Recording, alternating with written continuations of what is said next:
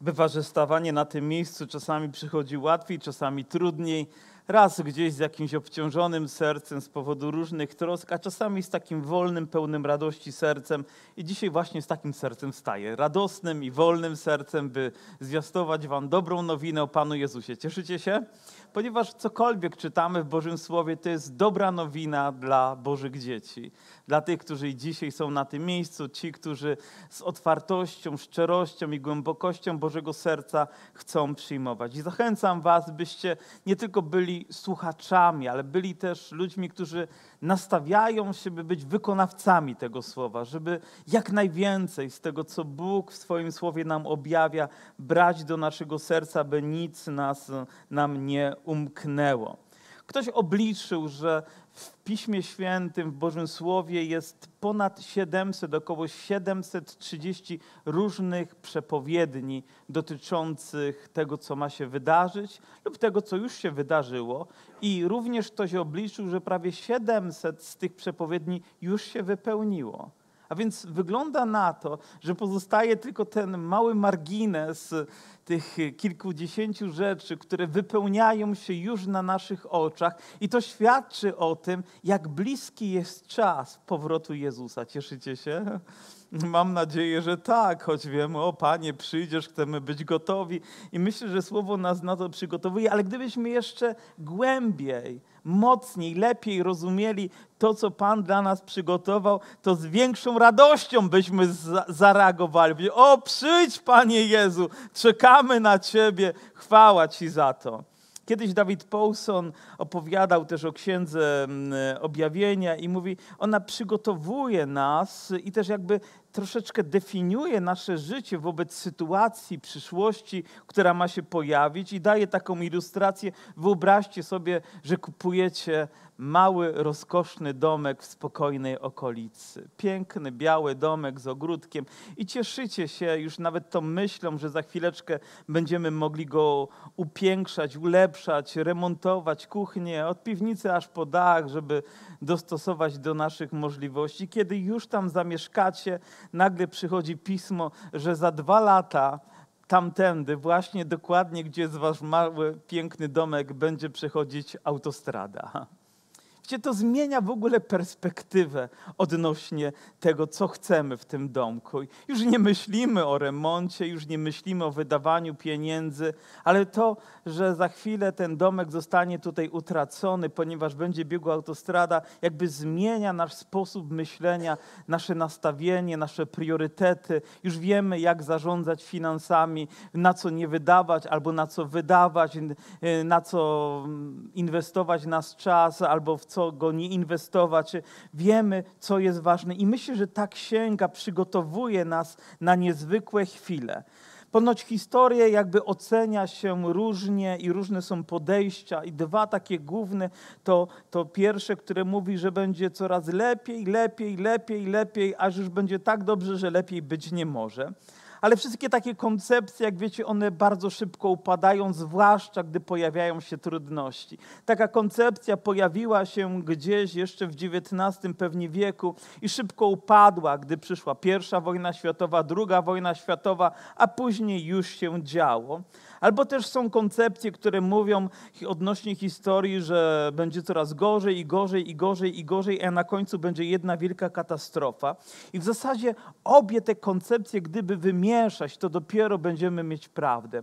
Ponieważ Boże Słowo mówi o tym, że było dobrze, gdy Jezus przyszedł, dokonał dzieła, mówi o czasie łaski, ale mówi też o czasie, który będzie trudnym czasem, przez który Kościół, wielu ludzi będzie musiało przejść, a później będzie lepiej a więc będzie gorzej, a później będzie lepiej. I myślę, że z tą myślą, że będzie lepiej, na każdą trudną rzecz. Wierzę, że mamy kilka albo nawet kilkanaście rzeczy w Bożym Słowie, które są obietnicami, są tym, co podnosi nas na duchu i pozwala nam przez trudności i doświadczenia przechodzić. Taką mam wiarę i ufność, że i dzisiaj, gdy dotkniemy trudnych rzeczy z dziewiątego rozdziału, to i tak wyjdziemy stąd zachęceni i zbudowani dzięki łasce Bożej. I oto zatrąbił piąty anioł, a więc kolejna trąba się odezwała i na scenie pojawiły się kolejne, jak się domyślacie, dramatyczne okoliczności. Kto z Was zna modlitwę pańską? Znacie, prawda? Uczymy się jej, mówimy o modlitwie pańskiej, Ojcze nasz i mówimy, i mówimy przyjdź królestwo Twoje, bądź wola Twoje, jak i w niebie, tak i na ziemi. Ale gdy czytamy Księgę Objawienia, to widzimy, że to, co się dzieje w niebie, ma swoje odzwierciedlenie na ziemi, ale nie zawsze musi nam się podobać. A więc gdy modlimy się też i tą modlitwą, to również zakładam, że zgadzamy się nawet na to, gdy odpowiedź nie jest dokładnie taka, która by sprawiała mi przyjemność, ale taka, która jest Bożą odpowiedzią na sytuacje, na potrzeby, które pojawiają się, a też wypełnieniem też Jego objawienia, Jego słowa w naszym życiu. Czy ktoś z Was przechodził przez ostatnią, przez trudne chwile, przez doświadczenia, przez problemy? W zasadzie to wciąż przez takie rzeczy przechodzimy, ale modlimy się, Panie, niech się dzieje wola Twoja w naszym życiu. Niech Twoje królestwo objawia się. A może właśnie częścią Bożej odpowiedzi, żeby ukształtować i przygotować nas na coś jeszcze bardziej niezwykłego, jest trudność, jest doświadczenie, przez które musimy też przechodzić, żeby, żeby się przygotować na ten niezwykły czas później Bożych odpowiedzi, te, które będą dla nas o wiele, o wiele milsze. A więc zatrąbiła piąty, zatrąbił piąty anioł i widziałem gwiazdę, która spadła z nieba na ziemię i dano jej klucze do studni otchłani. Oto pojawia się coś zagadkowego, to gwiazda spada. Nasz sposób myślenia różni się pomiędzy tym, jak pojmował to Jan, a tym, jak my dzisiaj pojmujemy. My dzisiaj spadającą gwiazdę rozumiemy jakoś ciało niebieskie, spada z nieba, uderza w ziemię, robi wielką dziurę i co się dzieje, ale on gwiazdę rozumiał inaczej, nie jako pewną, pewne ciało niebieskie, bo nie miał takiej wiedzy, nie miał takiej nauki, jaką my zostaliśmy obdarowani, ale gwiazdy były postrzegane jak istoty żywe, które gdzieś tam świeciły na firmamencie nieba i jedna z nich spada i robi dziurę, a z tej dziury zaczyna się wydobywać coś, co rozprzestrzenia się na cały świat i przynosi inwazję zniszczenia ogrom nieszczęść, które zaczynają, zaczynają się pojawiać. I oto otwarła się studnia otchłani i zbił się ze studni dym, jakby dym z wielkiego pieca, a słońce i powietrze zaćmiły się, a dym ze studni, a z tego dymu wyszły na ziemię szarańcze, którym dana została moc, jaką jest moc skorpionów na ziemi. I powiedziano im, aby nie wyrządzały szkody trawie, ziemi, ani żadnym ziołom, ani żadnemu drzewu, a tylko ludziom, którzy nie mają pieczęci Bożej na czołach. I nakazano im, aby e, nie zabijały ich, lecz dręczyły przez pięć miesięcy, a ból przez nie wywołany był jak ból od ukucia skorpiona, gdy ukuje człowieka a w owe dni będą ludzie szukać śmierci, lecz jej nie znajdą i będą mieli umrzeć, ale śmierć omijać ich będzie. O straszne rzeczy czytasz, pastorze, i z pewnością y, to nie są moje słowa, to są słowa, które Jan otrzymał, które zobaczył w wizji, która mu się rozpościerała w niebie, tego, co się dzieje na ziemi, na skutek tego, co Bóg też czyni, gdy porusza, gdy porusza niebem, widać, niebem widać, porusza się również tutaj i ziemia. Wiecie, patrząc na te wszystkie rzeczy, które do tej pory czytaliśmy, że niebo się poruszyło, ziemia się poruszyła, wody się poruszyły, to wiecie, czego najbardziej się obawiam? Nawet nie tych rzeczy zewnętrznych, ale to, że, że Kościół może być poruszony ale nie poruszony w znaczeniu, że o, poruszone jest moje serce, ale tak jak rusza się świecznik, jak mówi na początku, że Kościół nie jest przygotowany, że nie będzie przygotowany na to, co nastąpi. Ale te słowa właśnie mają taki cel, byśmy nie żyli w trwodze, tylko i w bojaźni, i w lęku, i strachu, ale poprzez to słowo byli przygotowani na to, co ma się wydarzyć. A więc wygląda, że kolejna katastrofa ma miejsce, i wielka szarańcza się wzbija w powietrze i ona strasznie wygląda. Ma niby ludzką twarz, włosy kobiety, zęby lwa i, i w ogóle strasz, strasznie to się nawet maluje gdzieś w głowie, kiedy człowiek czyta ten opis, ale nie są zwykłą szarańczą, która gdzieś przetoczy się przez pola, niszcząc spustoszenie w zbożu, w jakiejkolwiek uprawie, pozostawiając zgliszcza tylko, a w zasadzie nic nie pozostawiając wręcz na swojej drodze, ale nie będzie wyrządzała szkody ani, ani żadnej trawie, ani żadnemu drzewu, żadnej zieleni, żadnym ziołom, niczym, tylko komu? Tylko ludziom. I to będzie hybryda, która łączy w sobie szarańcze i hybryda, łączy z sobą e, skorpiona. Wiecie, że skorpion może mieć wielkość od jednego centymetra, jakieś 9 mm do, do 20 centymetrów a więc 20 centymetrów to już olbrzymi skorpion. Jeszcze połączony z szarańczą, która też ma pewnie różne wielkości, różne gatunki są, potrafią się przemieszczać ponad nawet i 2000 kilometrów i siać spustoszenie, ale ten będzie wyjątkowym draniem, który będzie miał moc ukucia skorpiona. I ponoć jest to bardzo bolesne ukucie. Kiedy jego jad dostaje się do organizmu, to rzeczy straszne zaczynają się dziać włącznie z tym, że mogą być śmiertelne, ale już na pewno są bardzo bolesne. W tym przypadku nie będą śmiertelne, ale wywołać będą taki ból, że człowiek nie jest w stanie sobie fizycznie z tym poradzić i szuka śmierci. Wolałby umrzeć niż żyć.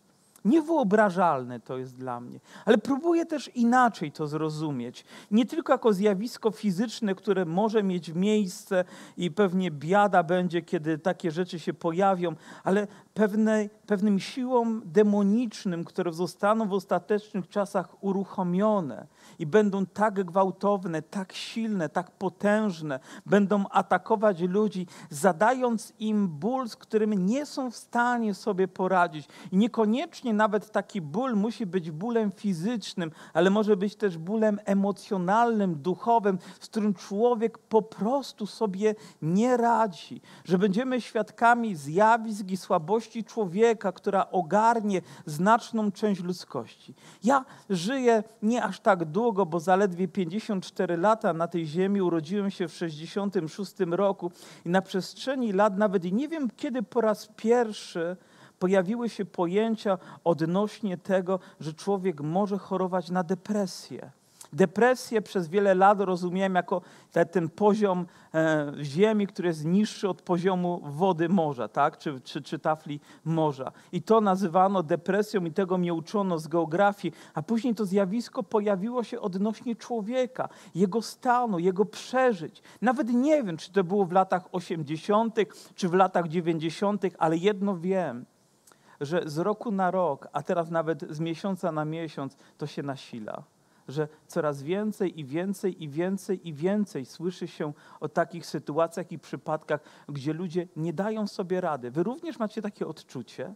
A co dopiero, gdyby jeszcze jakieś nowe zjawisko się pojawiło? Na przestrzeni moich lat pojawił się HIV i inne choroby, nad które wcześniej nie miały miejsca, przynajmniej nie były zdiagnozowane i które ogarnęły też strachem, strachem ludzkość. Dzisiaj niby nad tym jakoś panujemy. Zaczynają się pojawiać nowe choroby, nad którymi też przestajemy panować i jedynie co to możemy się jakoś skutecznie zabezpieczać i żyjąc w pewnym strachu. A co dopiero, gdy chodzi o tą duchową sferę, o wnętrze człowieka, o to, co on przeżywa, z czym sobie radzi albo z czym sobie nie radzi, ten atak demoniczny, który może przyjść. Ale dobrą nowiną w tym fragmencie jest to, że to dotknie wszystkich, którzy nie mają pieczęci Bożej na czołach. A więc ci, którzy mają tą pieczęć, będą zachowani.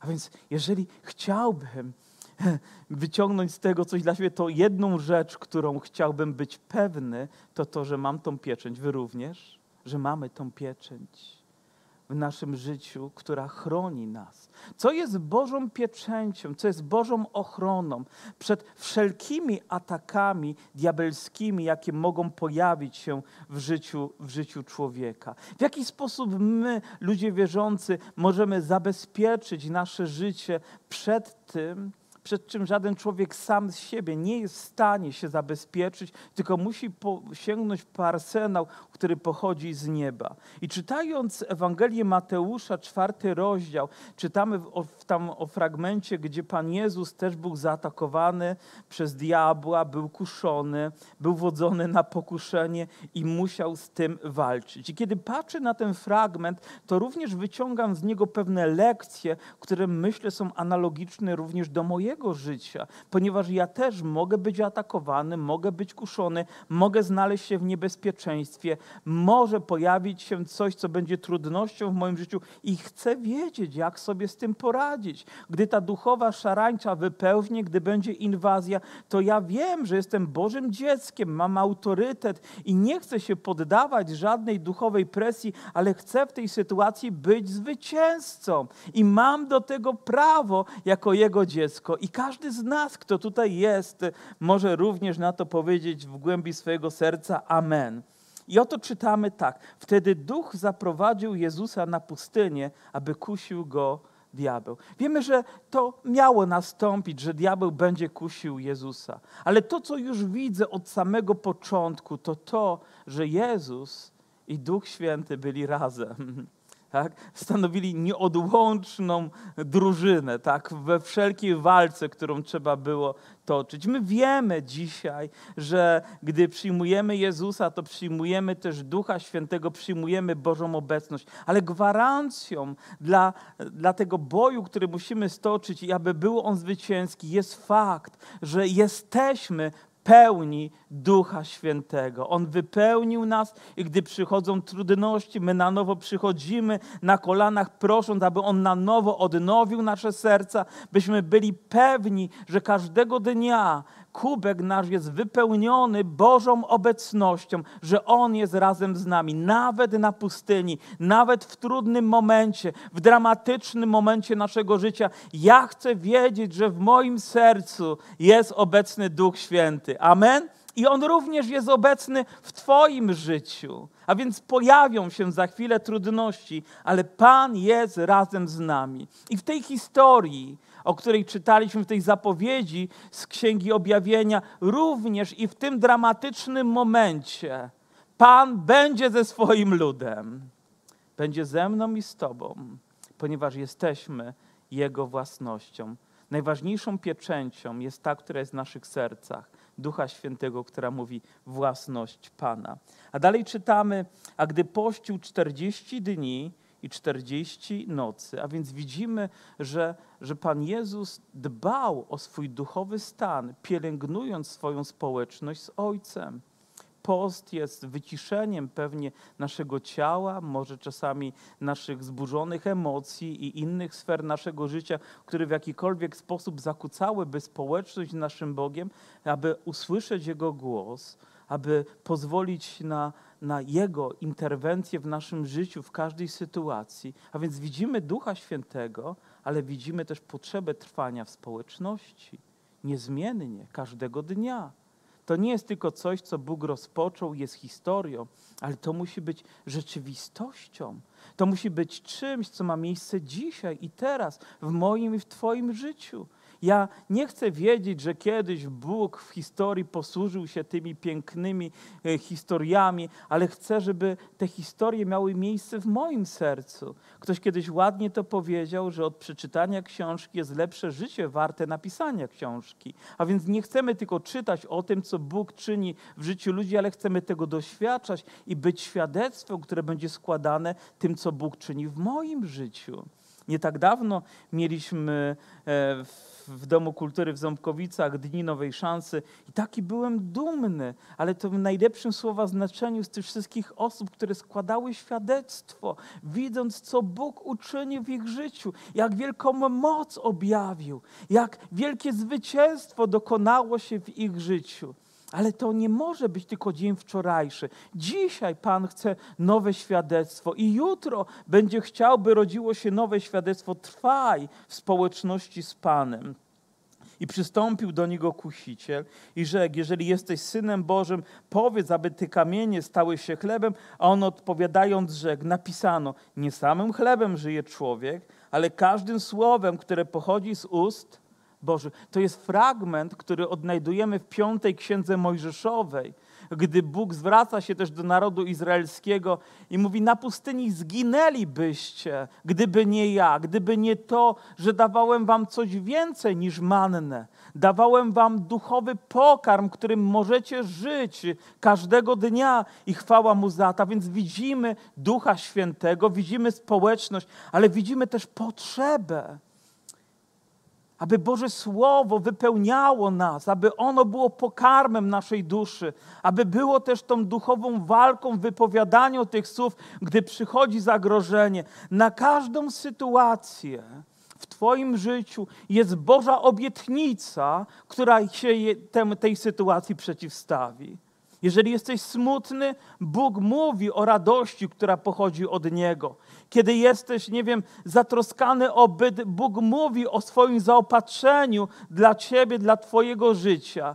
Gdy przychodzisz przez trudności związane z relacjami z innym, Bóg mówi i wtedy ja zatroszczę się, by pojednać brata z bratem, tylko zaufaj mi na każdą sytuację znajdziesz odpowiedź. Po prostu czytaj, a ona się pojawi. Nie wiem, czy wszystko ci się spodoba, ale będzie odpowiedzią na to, co jest potrzebą. Pan Jezus mówi, nie samym chlebem żyje człowiek, ale każdym słowem. Mamy Ducha Świętego, mamy społeczność z Nim i mamy co? Mamy Słowo Boże, które jest skuteczniejsze niż miecz, abyśmy mogli staczać duchowe walki i być zwycięzcami. Amen?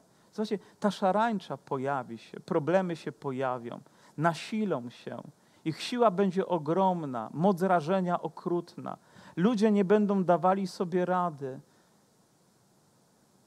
Niedawno rozmawiałem z moją córką starszą, ona akurat y, bardzo dużo słucha programów też anglojęzycznych i kazań anglojęzycznych. Mówi, że jednym z największych problemów cywilizacji zachodniej i też tej kultury z oceanu jest to, że ludzie uzależnili się od, od lekarstw, które pomagają im przetrwać, a najczęściej są to lekarstwa przeciwbólowe, bardzo silne, jakieś antydepresyjne, bardzo silne, które pomagają im po prostu przetrwać tylko kolejny, kolejny, kolejny dzień. A w końcu uzależniają się od nich i problem staje się podwójny, bo ten, z którym się zmagali, sięgając po lekarstwa, nie zmniejszył się, a teraz doszedł jeszcze ten, że są uzależnieni od tych lekarstw, a więc problem jest coraz większy i głębszy, i głębszy, i głębszy. I mówi, tatuś, to nie są indywidualne przypadki, ale to są to są lawinowe rzeczy, które ogarniają całe społeczeństwo. Że chyba wygląda na to, że większość ludzi sięga po te środki i ma z tym ogromny problem. Czy to znaczy, że już się rozpoczęło? Czy to znaczy, że już jad został wypuszczony? To znaczy, że już pojawia się ból, z którym ludzie nie dają sobie radę? A to może być początek, ale my, którzy ufamy Panu, mamy Ducha Świętego, mamy z Nim społeczność, mamy Boże Słowo mamy autorytet, który Bóg nam daje, abyśmy mogli być zwycięzcami. I zobaczcie, później mówi, jeśli jesteś Synem Bożym, rzuć się w dół. Napisano bowiem aniołom swoim przykaże o Tobie, abyś nie zranił o kamień nóg swoich. Za każdym razem, gdy sięgam do tego fragmentu, uzmysławiam sobie, że ten diabeł wiedział dokładnie, kim jest Jezus. A mówi, jeśli jesteś, jakby próbuje zakwestionować to, kim my jesteśmy w Chrystusie, podważając naszą wiarę, podważając naszą relację z Nim, podważając zbawienie. Jestem przekonany, że również taką samą myślą przychodzi do nas, do Twojego serca. Przychodzi z myślą, czy naprawdę jesteś wierzącym człowiekiem, czy warto ufać Bogu, czy może dać sobie z tym spokój. Każdy w tej sferze jest kuszony, każdy narażony jest na jakieś niebezpieczeństwo. I diabeł doskonale doskonale zna tą słabość i wie, jeżeli tu zaatakuje i zakwestionuje to, kim jesteśmy, jeżeli przestaniemy wierzyć w to, że mamy Bożą pieczęć, że mamy Ducha Świętego, że Boże Słowo ma autorytet i potrzebujemy trwać w społeczności z Nim, to stajemy się łatwym celem. A później rzeczywiście nosimy wielki, wielki ból albo wielką gorycz, wielkie zniechęcenie w naszych sercach, ponieważ inwazja trwa ponieważ ataki się nasiliły, a im bliżej jest dzień przyjścia, tym więcej widzimy, że tej duchowej presji będzie, ponieważ diabeł robi wszystko, żeby odciągać ludzi od społeczności z nim, żeby zamykać drogę do ich serc. Ewangelii, żeby czynić ich serca też twardymi, odpornymi na Ewangelię, by tylko mogli usłyszeć, ale nie przyjąć, by odrzucili to co Bóg ma dla nich, ale nie pozwól na to, żeby ktokolwiek zakwestionował fakt, że masz pieczęć, że jesteś Bożym dzieckiem, należysz do Jezusa Chrystusa. Jeżeli ta myśl się pojawia, to musisz powiedzieć to, co Pan Jezus mówi później na końcu. I rzekł, i rzekł, Jezus mu rzekł, napisane jest również, nie będziesz kusił Pana Boga swego. Kolejną rzeczą w tej duchowej walce z tą inwazją, która jest, to to, że nie lekceważymy sobie naszego duchowego życia. Nie postępujemy w sposób lekceważący, nie bagatelizujemy problemów, ale potrafimy się z nimi zmierzyć, stawić im czoła i wciąż być zwycięzcami w imieniu Jezusa. Amen? Naprawdę, nie bagatelizuj nawet najmniejszej rzeczy. Byłem mm, mm, w Norwegii kilkakrotnie i nawet chcę Wam powiedzieć, miałem zaproszenie w tym roku i przez pandemię nie polecę, ponieważ gdybym tam poleciał na 3 dni, 10 dni jestem na kwarantannie. Jak to matematycznie ująć, nie wiem. Sam fakt, że tam jestem, już od razu zamykam je na 10 dni. Ale gdy tam byłem i rozmawiałem z ludźmi, to e, niektórzy z nich mówili, że w tym regionie, powiem, ludzie bardzo są narażeni na takie czynniki depresyjne ze względu na brak światła. One jest bardzo ograniczone, krótkotrwałe, piękna przyroda, naprawdę fantastyczne warunki do tego, żeby cieszyć się widokami, ale ogromnie depresyjny teren, w takim znaczeniu, że jest tam trudno. I mówią, gdy człowiek idzie do pracy i tylko myśl się pojawia, że ma złe myśli o sobie, że ma bardzo złe samopoczucie, nigdy tego nie lekceważą. Nigdy. Mówią, ok, nie wyśmieją tego, a idź, co ty tam sobie myślisz. Ponieważ jest tak wiele przypadków, że ludzie lekceważąc to, czy lekceważąc wcześniej, powiem, powodowali to, że to się pogłębiło, a konsekwencją było to, że później nie radzili sobie i wielu z nich nawet popełniło samobójstwo. A więc nie lekceważą. I ja nie lekceważę, nie wyśmiewam. O, co tam diabeł, co tam jego ataki, co tam siły demoniczne. Powiem, ja jestem przecież Bożym dzieckiem, nic mi nie zaszkodzi, mogę sobie dowolnie postępować. Jezus tak nie postępował. On, gdy rzeczywiście mógł się wykazać, to kim jest, mógł pokazać diabłu, kto tam rządzi, on nie zrobił tego, nigdy nie nadużył tego. A więc w duchowej walce musimy być ostrożni. Musimy być czujni. Musimy wiedzieć, że zagrożenie jest bliżej niż sobie zdajemy sprawę. Że ta granica, która jest niebezpieczeństwem, ona nie jest gdzieś tam daleko, ona jest blisko. A jeżeli jest blisko, to ja będę czujny, żeby czasami jej nie przekroczyć i nie popaść w niebezpieczeństwo. A więc bądźmy mądrzy i w tym. I znowu wziął go diabeł na bardzo wysoką górę. O, to chyba ulubione miejsce było diabła, żeby pokazać perspektywę i wszystkie królestwa świata oraz ich chwałę. Wręcz wszystko to, co najpiękniejsze, to za czym człowiek dąży i co jest często celem jego życia, zostało pokazane, pokazane Jezusowi i rzekł mu, to wszystko dam ci, jeśli upadniesz i złożysz mi pokłon. Wiecie, w duchowej walce nigdy nie ma kompromisu z diabłem. Nigdy. Takie słowo w naszym języku nie powinno nawet występować, ponieważ zawsze, kiedy to, do tego dojdzie, to my będziemy przegranymi w tej sytuacji. Kiedy, kiedy diabeł posieje w nas grzech, a my damy mu przystęp, to zawsze on zaprowadzi nas dalej niż my zamierzaliśmy. Mówimy, o, tylko jedna mała rzecz, a później będzie dobrze. Opowiadałem ten przykład na Dniach Nowej Szansy. Tutaj jedynie powtórzę, jak mm, Rabi Zachariasz opowiada, że po jednym z nabożeństw podeszła do niego piękna kobieta, modelka. Naprawdę, gdyby ktoś patrzył na nią z zewnątrz, to by powiedział, no i, i, jej wygląd po prostu tylko na okładki czasopism kolorowych i rzeczywiście tam się znajdowała i ma idealne życie, jest poukładana, odnosi sukcesy, zarabia ogromne pieniądze, jest sławna. Ale ona poprosiła o parę minut rozmowy z tym pastorem i pomimo to, że nie miał czasu, to jednak wygospodarował tą chwilę, żeby z nią porozmawiać.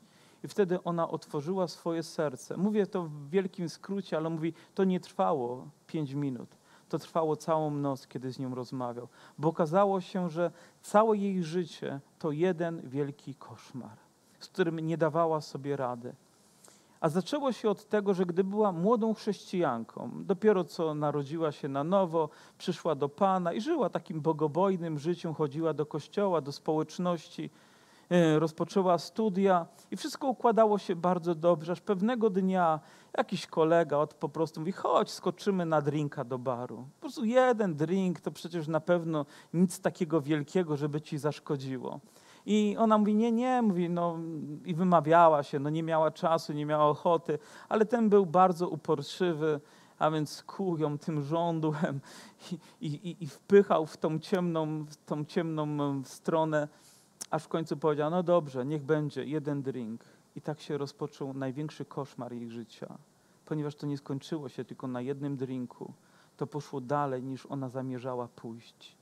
Jej życie było jednym wielkim bankructwem, jednym wielkim oszustwem. Na zewnątrz wyglądało pięknie, ale wewnątrz był ból, było cierpienie, z którym ona sobie nie dawała radę ale dzięki Jezusowi i ona uzyskała pomoc. Ale ta historia i pewnie tysiące innych mówią o tym, że nie możemy iść na kompromis z grzechem, że nie możemy, od po prostu dygniemy sobie, taki lekki tylko pokłon zrobimy, że pójdziemy tutaj na ustępstwo. To może zacząć się od jakiegoś małego flirtu, ale kończyć się katastrofą dla małżeństwa. Może zacząć się od podkradania małych rzeczy, a skończyć się w To może zacząć się od agresywnych myśli, od złych myśli, a skończyć się morderstwem. Nigdy nie wiemy, jak ta historia się potoczy, jeżeli tutaj nie zostanie przerwana w tym momencie, w tym momencie, w tej sytuacji.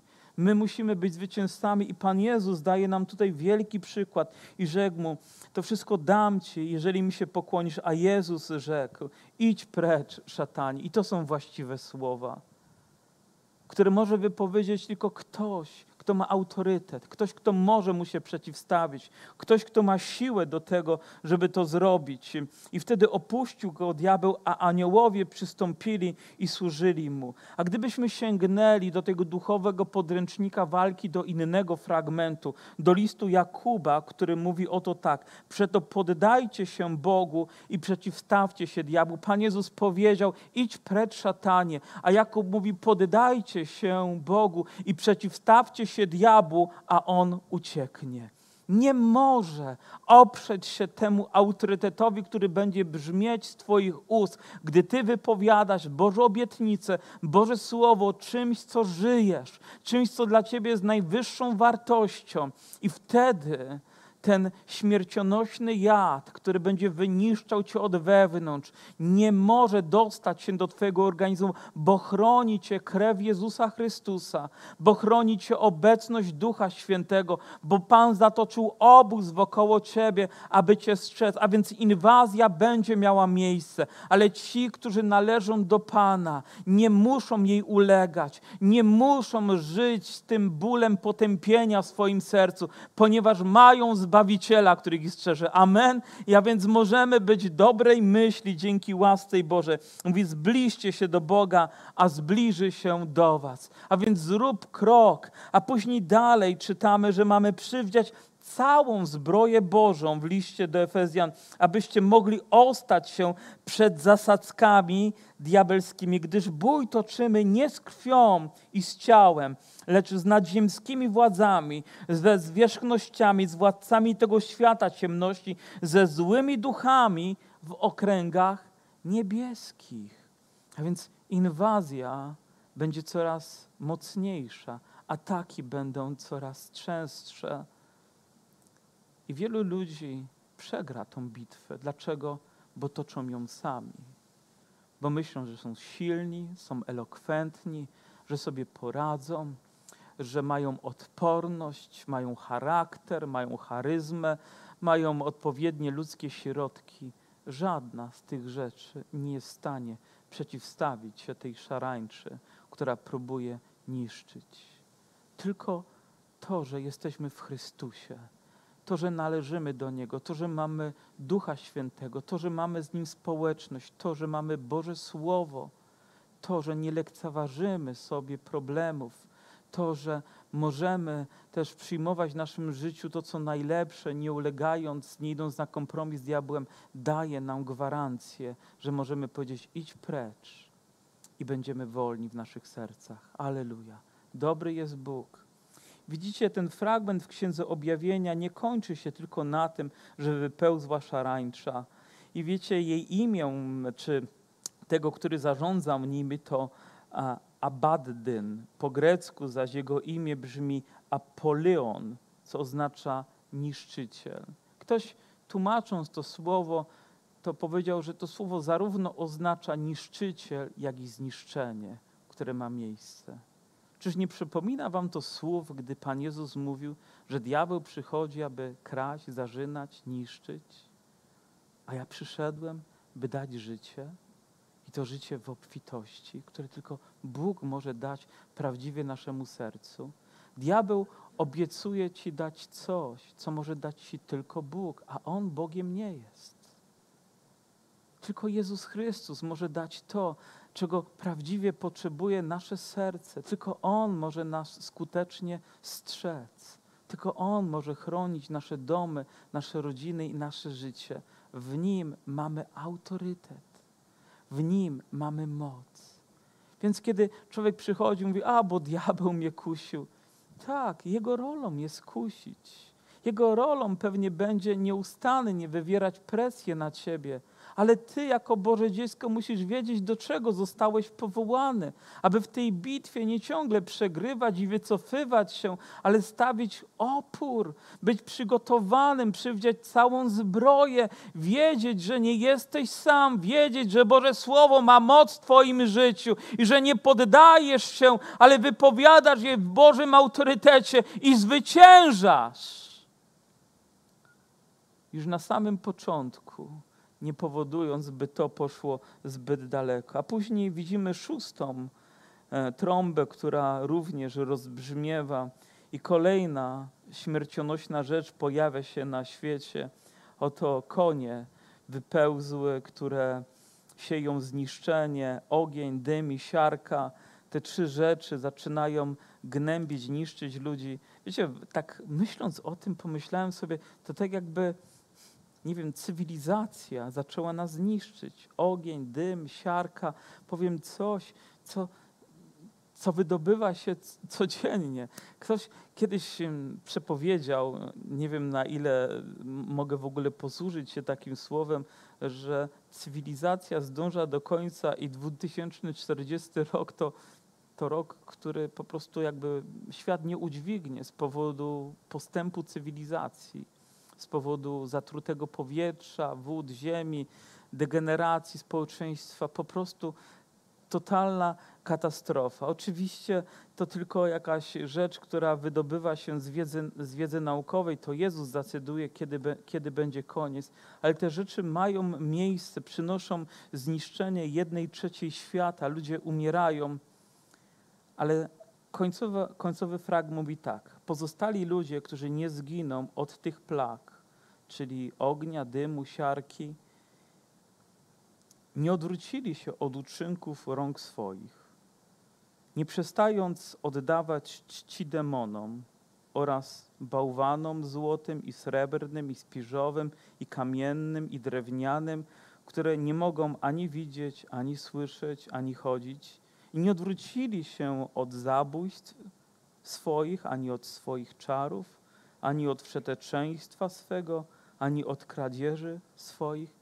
Wiecie, pomimo takich rzeczy, które mają miejsce, takich katastrof i takiej biedy, która przyszła na świat, dzisiaj liczy się, że świat liczy około 7,5 miliarda, może 7, 700 e, milionów, 7 miliardów, 700 milionów nie wiem, jedna trzecia to ile będzie? Ktoś potrafi szybciej liczyć niż ja? To dobrze, że 2,5 miliarda, tak mniej więcej ludzi. Nie wiem, ile Europa liczy mieszkańców, ale wydaje mi się, że nawet mniej. Po prostu zniknie, a ludzie i to się nie odwrócą od bałwochwalstwa, od kultu, od dawaniu czci demonów, dalej będą zabijać, dalej będą żyć niemoralnie, dalej będą kraść, dalej będą te wszystkie straszne rzeczy, że nie przyjdą do Boga. Wiecie, bo tym, co pociąga na stronę Boga, to nie katastrofy, to nie okoliczności, ale to Jego miłość. Wiecie, zanim Jezus przyjdzie jako sędzia, my możemy dzisiaj Go poznać jako Zbawiciela, jako naszego Pana i to pociąga nasze serce. Przyjdzie czas, kiedy będzie za późno, ale dzisiaj jest czas, kiedy możemy Go poznać. Gdzie gdyby dzisiaj gwarancją tego, że pieczęcią w naszym życiu będzie to, że przyjmiemy chrzest, to tutaj powinna się ustawić tak długa kolejka, że nawet gdyby ktoś trochę cząstkę wody wyniósł, to po, ty, po, po paru godzinach powinno wody braknąć w baptysterium, ponieważ taka jest ogromna potrzeba. Możemy ludzi straszyć, możemy im przeczytać pewnie nieraz Księgę Objawienia, ale jeżeli nie zrozumieją Bożej miłości, Jego sprawiedliwości, Jego przebaczenia, Jego łaski, nie upamiętają się. My dzisiaj nie żyjemy jeszcze w tych czasach, kiedy te rzeczy, one się zbliżają, ale jeszcze nie mają takiego miejsca ponieważ jest czas łaski, jest czas działania Ducha Świętego, czas, kiedy Bóg mówi, jak bardzo nas kocha i troszczy się o nas i ma moc przez wszystko nas przeprowadzić. To pociąga moje serce, to sprawia, że rzuca mnie to na kolana, aby przyjść do Niego i oddać Mu chwałę. A gdy pojawiają się przeciwności, one mnie umacniają. One sprawiają, że niezłomnie staję. Nawet gdy pojawia się inwazja piekła, to ja wiem, że mogę stanąć w autorytecie Jezusa i powiedzieć: idź precz, szatanie. Od moich myśli, od mojego serca, od mojego życia, od mojego domu, od moich dzieci, od mojej rodziny.